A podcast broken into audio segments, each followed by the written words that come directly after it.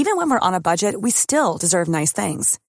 Quince is a place to scoop up stunning high-end goods for 50 to 80% less than similar brands.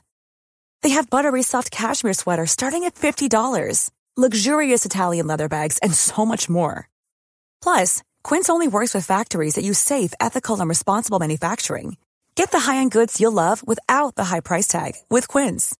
Go to quince.com/style for free shipping and 365-day returns. Hiring for your small business? If you're not looking for professionals on LinkedIn, you're looking in the wrong place. That's like looking for your car keys in a fish tank. LinkedIn helps you hire professionals you can't find anywhere else, even those who aren't actively searching for a new job but might be open to the perfect role. In a given month, over 70% of LinkedIn users don't even visit other leading job sites. So start looking in the right place. With LinkedIn, you can hire professionals like a professional. Post your free job on linkedin.com/people today. Ready to pop the question? The jewelers at BlueNile.com have got sparkle down to a science with beautiful lab-grown diamonds worthy of your most brilliant moments. Their lab-grown diamonds are independently graded and guaranteed identical to natural diamonds, and they're ready to ship to your door. Go to BlueNile.com and use promo code LISTEN to get $50 off your purchase of $500 or more. That's code LISTEN at BlueNile.com for $50 off. BlueNile.com, code LISTEN. Muy bien, ¿podemos empezar? Son dos situaciones inéditas o increíbles. Por caso quiero decir que se acabara la merluza. No me digas que merluza no, mariposa, que yo sí como merluza. Bienvenidos a Se acabó la merluza, una relación de datos históricos inútiles que se conjuran para tramar alguna verdad. Con Jorge Tezano y un equipo que aún no se encuentra.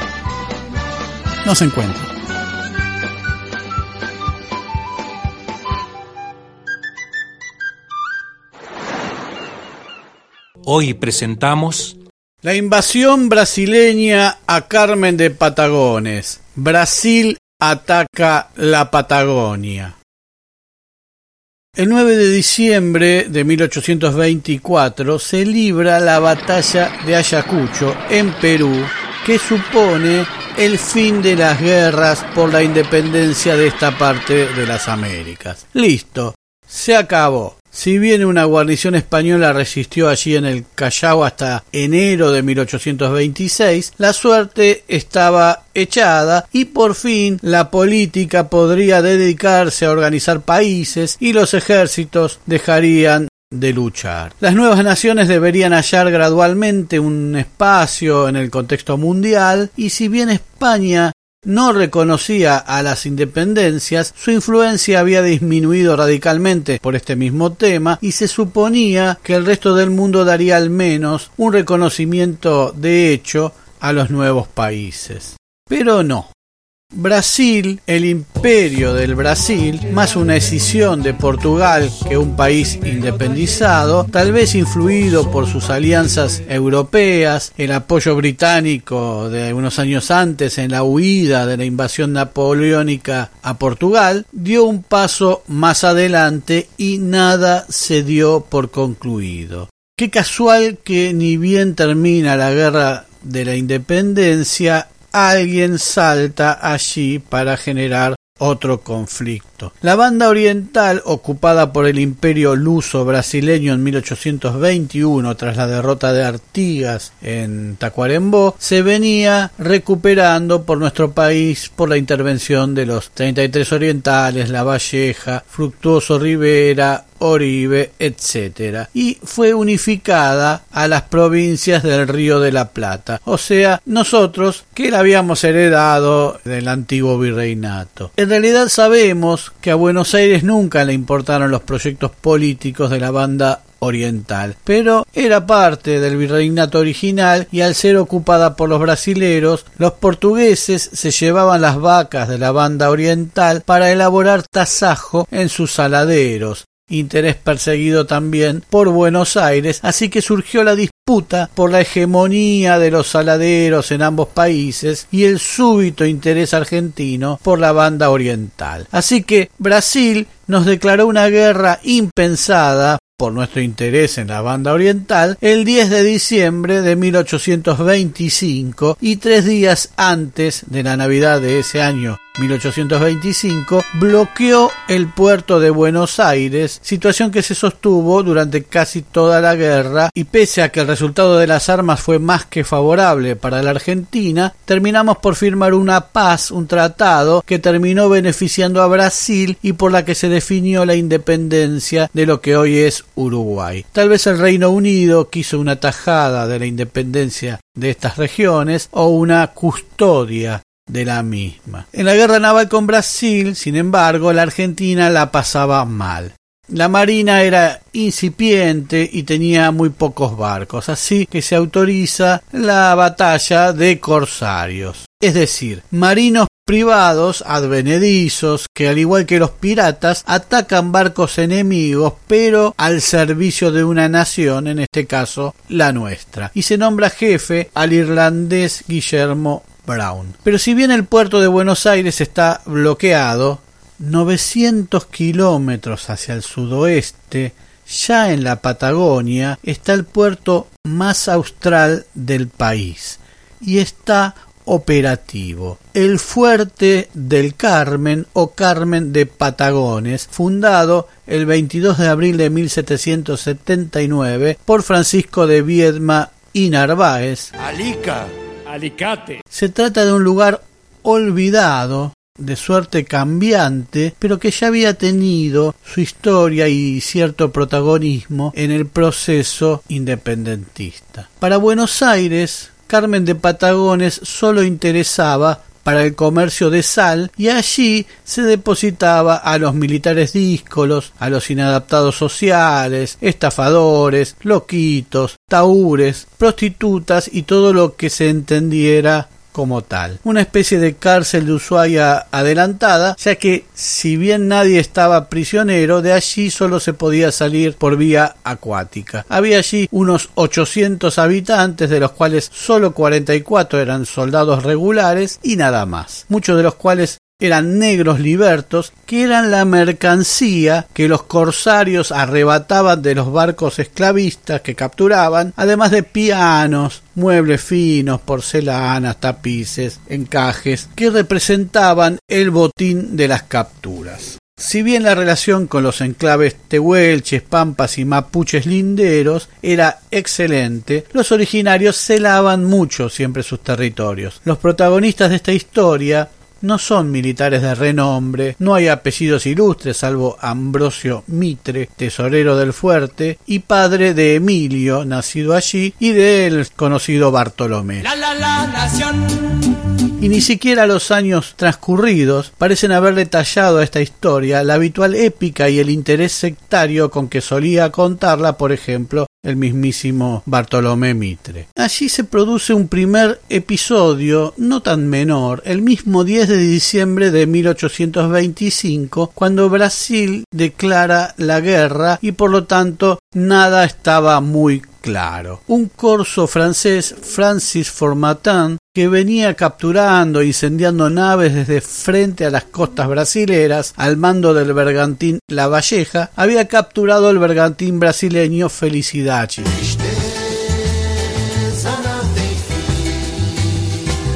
E ingresó con él por el puerto de Patagones. Sin embargo, el bergantín Río da Prata, brasilero, venía en su persecución con sus 14 cañones dispuesto a recuperar el Felicidachi. En la madrugada del 15 de diciembre de 1825, el comandante político y militar de Carmen de Patagones, el veterano de las invasiones inglesas Martín Lacarra, fue informado de que intrusos armados al mando de 2 botes habían intentado recuperar el Felicidachi, pero lo habían encallado a poco de zarpar. El río allí tiene bancos de arena muy traicioneros y su fondo una dinámica muy cambiante permanentemente. Tras varias peripecias e indefiniciones, porque no había certezas sobre el alcance de lo que sería la guerra todavía, Lacarra y Fernando Alfaro, lugarteniente de la margen sur del río, lograron atrapar a los responsables y los destinaron a las celdas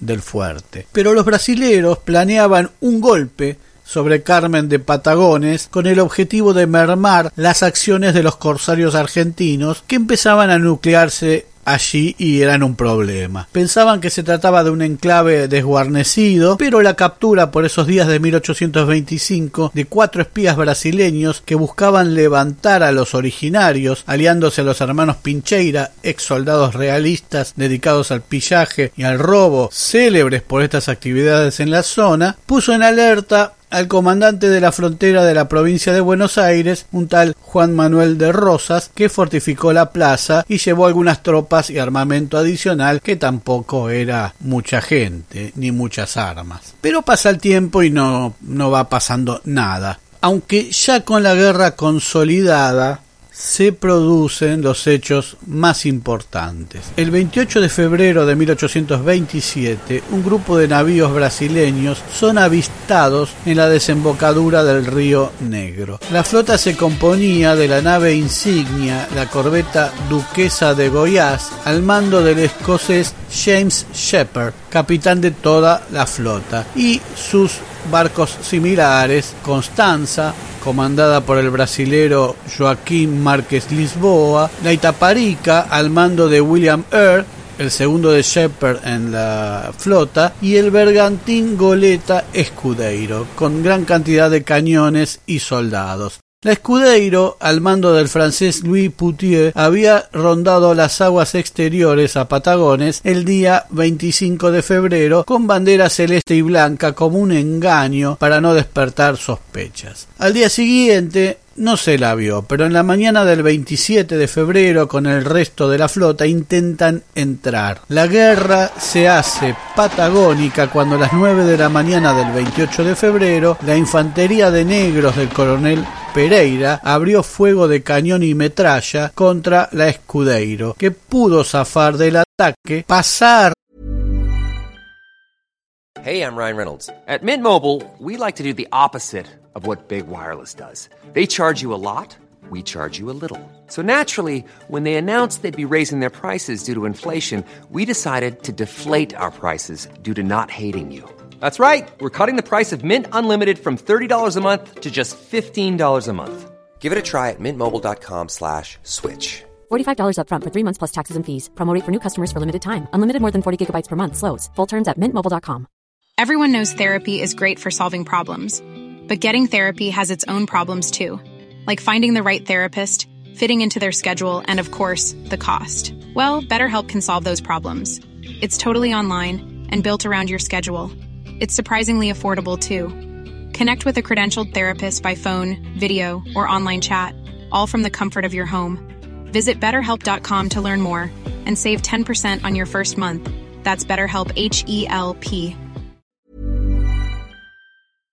Y permitir tras de sí el ingreso de la poderosa corbeta Itaparica, que no encontró resistencia porque ya no quedaban municiones. Los invasores desembarcaron en ambas orillas y robaron gallinas en la chacra de Rial, mientras la infantería patria se replegaba hacia el fuerte junto a los corsarios Harris, Dotan y Solén y los hombres del gaucho Molina, dejando avanzadas en observación del enemigo. Los negros y el corsario italiano Fiori mueren por la metralla de la Escudeiro. En el fuerte, mujeres, niños y ancianos disfrazados de soldados pretendían hacer creer que habría una mayor resistencia. La decisión de Lacarra de concentrar la resistencia en el fuerte es cuestionada y resistida por varios vecinos que empiezan a aconsejar a armar las naves corsarias disponibles y enfrentar al enemigo. El comandante galés James George Binon fue designado para la defensa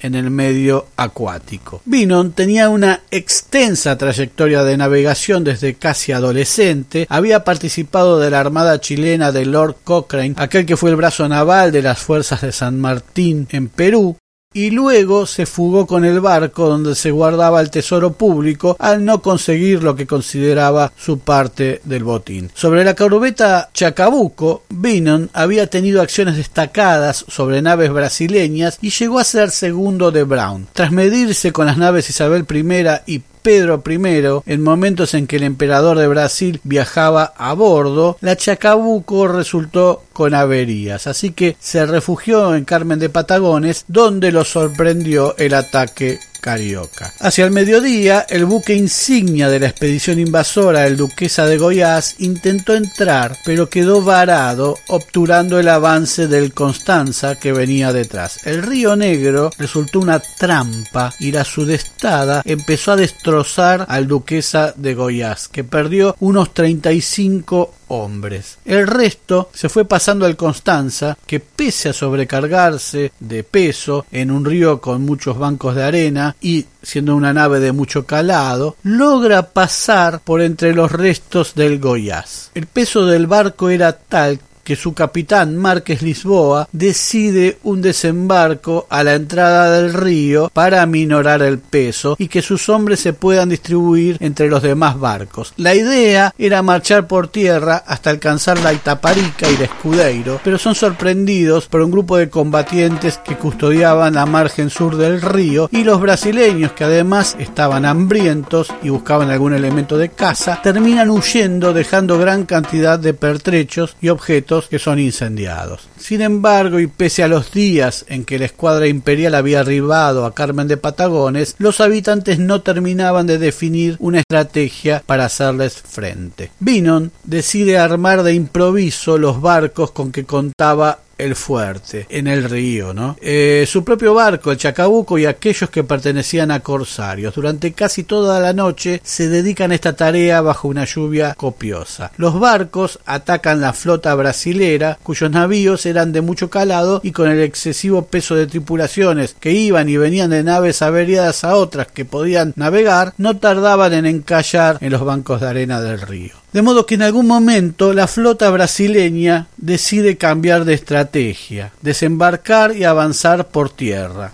En la madrugada del 7 de marzo de 1827, el comandante James Shepherd ordena la partida de 400 hombres desde el Cerro Rial a lo largo de unos 20 kilómetros rumbo al fuerte. Para ello, cuentan con la invalorable ayuda de un vaqueano, un afroafricano o afroargentino, aunque ese gentilicio aún no era oficial, o afrovirreinatense del Río de la Plata, que había vivido un tiempo en Patagones y que por lo tanto conocía bien la zona y no podía fallar. Bueno, se ve que no la conocía tanto, porque como un taxista buscando recaudar, el morocho los lleva por los peores terrenos y las más largas distancias, prácticamente arenales, se alternaban con extensiones de vegetación espinosa y alta que obligaron a que los oficiales sean transportados en los hombros de los soldados, y transcurrieron también extensiones desérticas. Se pierden, se alejan del río y de toda provisión de agua, es noche cerrada y ni saben dónde están. Todo esto,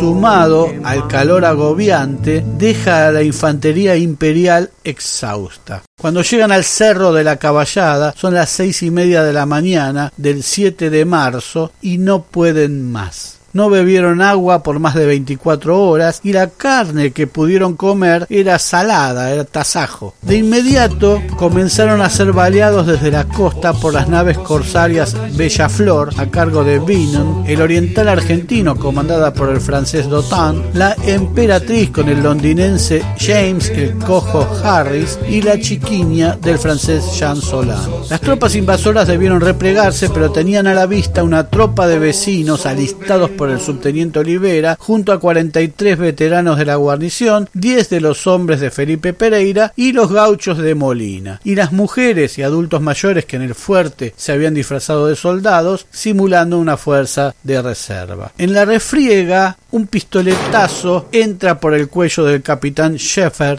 y sale por su nuca. Gravemente herido, defiende un anillo de oro que llevaba en una de sus manos. Los gauchos de Molina no le hacen asco y le cortan un dedo para apoderarse de la joya. Los invasores huyen hacia el río, pero el gaucho José Luis Molina incendió el monte, cortándoles la retirada a los invasores, que quedan entre el fuego y los defensores. William Earl toma el mando ante la baja de Shepherd e intentan huir hacia sus sus navíos en el río, sin saber que en ese momento las naves argentinas estaban apoderándose de los navíos imperiales. Las tropas acabaron rindiéndose. La victoria era nuestra. En los bolsillos del muerto Shepherd se halló una nota. Señores, las fuerzas del imperio brasileño de mi mando están distantes de su pueblo algunas millas y se acercan con los principios de guerra más honorables, supuesto que se devolverán los buques, propiedades y prisioneros que han sido introducidos en su puerto por los corsarios de Buenos Aires y Banda Oriental. No hemos venido a incomodar a los habitantes de esta colonia y no hubiéramos jamás venido con este objeto, pero sí el de obtener lo arriba mencionado, porque este país se encuentra a mucha distancia del nuestro para que intentemos permanecer en él. Nos han conducido a este punto las ideas más puras, pero son ustedes quienes han empezado las hostilidades. Permaneced tranquilos en vuestros hogares, vuestras personas y propiedades serán respetadas caso de acceder a mi justa solicitud. Pero en caso contrario, incendiaré todas vuestras habitaciones. Hay quienes dicen que el fantasma de Shepherd se ha dejado ver varias veces por las calles de Patagones en busca de aquel anillo que lo uniría con su amor, una mujer peruana casada con un próspero comerciante que gracias al anillo lo reconocería en el más allá. Las naves brasileras fueron capturadas y sus nombres fueron cambiados y pasaron a integrar la fuerza naval de las Provincias Unidas. Sus banderas se exhiben en la iglesia Nuestra Señora del Carmen en la localidad vencedora y pueden visitarse en los díscolos horarios en que los curas abren el templo. Unos 100 invasores perdieron la vida en los días de las refriegas. Se tomaron 579 prisioneros, de los cuales 200 eran ingleses, el 35%. Muchos de los ingleses de ambos bandos habían venido a estas latitudes en la misma circunstancia, integrando la marina de Lord Cochrane, aquel noble escocés que, dilapidada la fortuna por su familia y denostado él por una denuncia sobre corrupción, dedicó su vida a recuperar su dinero y su honor a costa de otros mares. ¿Hasta qué punto el Reino Unido no estuvo involucrado en la invasión a Carmen de Patagones? ¿Qué hubiera pasado si se perdía ese enclave? Como a Carmen de Patagones, la batalla que sometió al imperio brasileño casi ni se menciona y permanece fuera de las fechas patrias premium que celebramos los argentinos. A Carmen de Patagones le sirvió para insuflarle un espíritu patriótico inexpugnable. Hay calles con los nombres de los héroes, un monolito en el lugar de la batalla, y hasta el día de hoy, cada 7 de marzo, el pueblo recuerda a los caídos y celebra la fiesta de la soberanía patagónica en una ciudad chiquita y perdida que se enfrentó a las huestes de un imperio. Se acabó la merluza.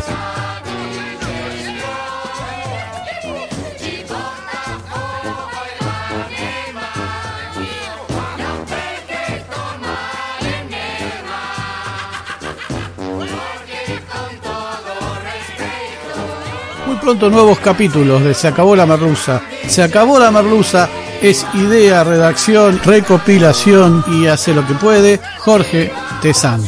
Muchas gracias.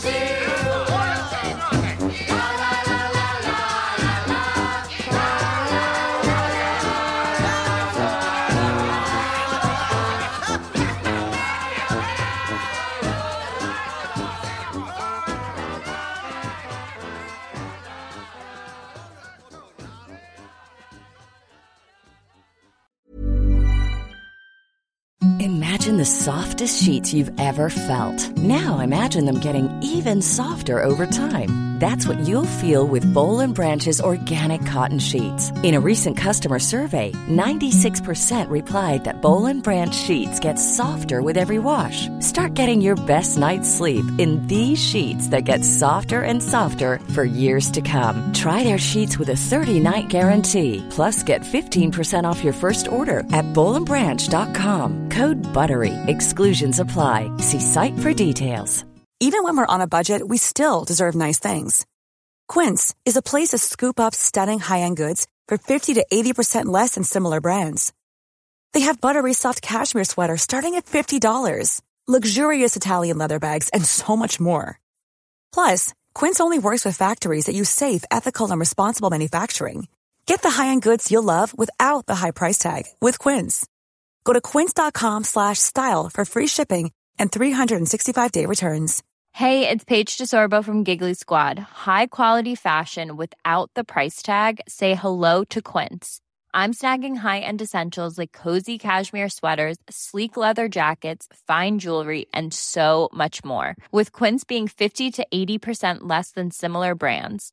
And they partner with factories that prioritize safe, ethical, and responsible manufacturing. I love that. Luxury quality within reach. Go to quince.com/style to get free shipping and 365-day returns on your next order. Quince.com/style.